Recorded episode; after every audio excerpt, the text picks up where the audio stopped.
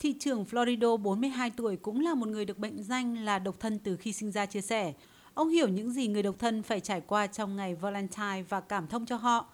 Trong ngày lễ tình nhân, họ sẽ không có ai tặng sô-cô-la hay hoa, nên ông muốn cho những người này có cảm giác được quan tâm, được yêu thương và chia sẻ.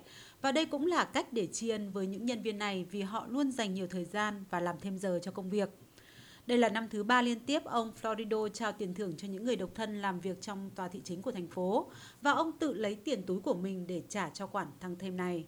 Trong số 289 nhân viên của tòa thị chính, 37 người đủ điều kiện nhận món quà đặc biệt này sau khi vượt qua quy trình kiểm tra nghiêm ngặt để xác nhận tình trạng độc thân theo tuyên bố của họ.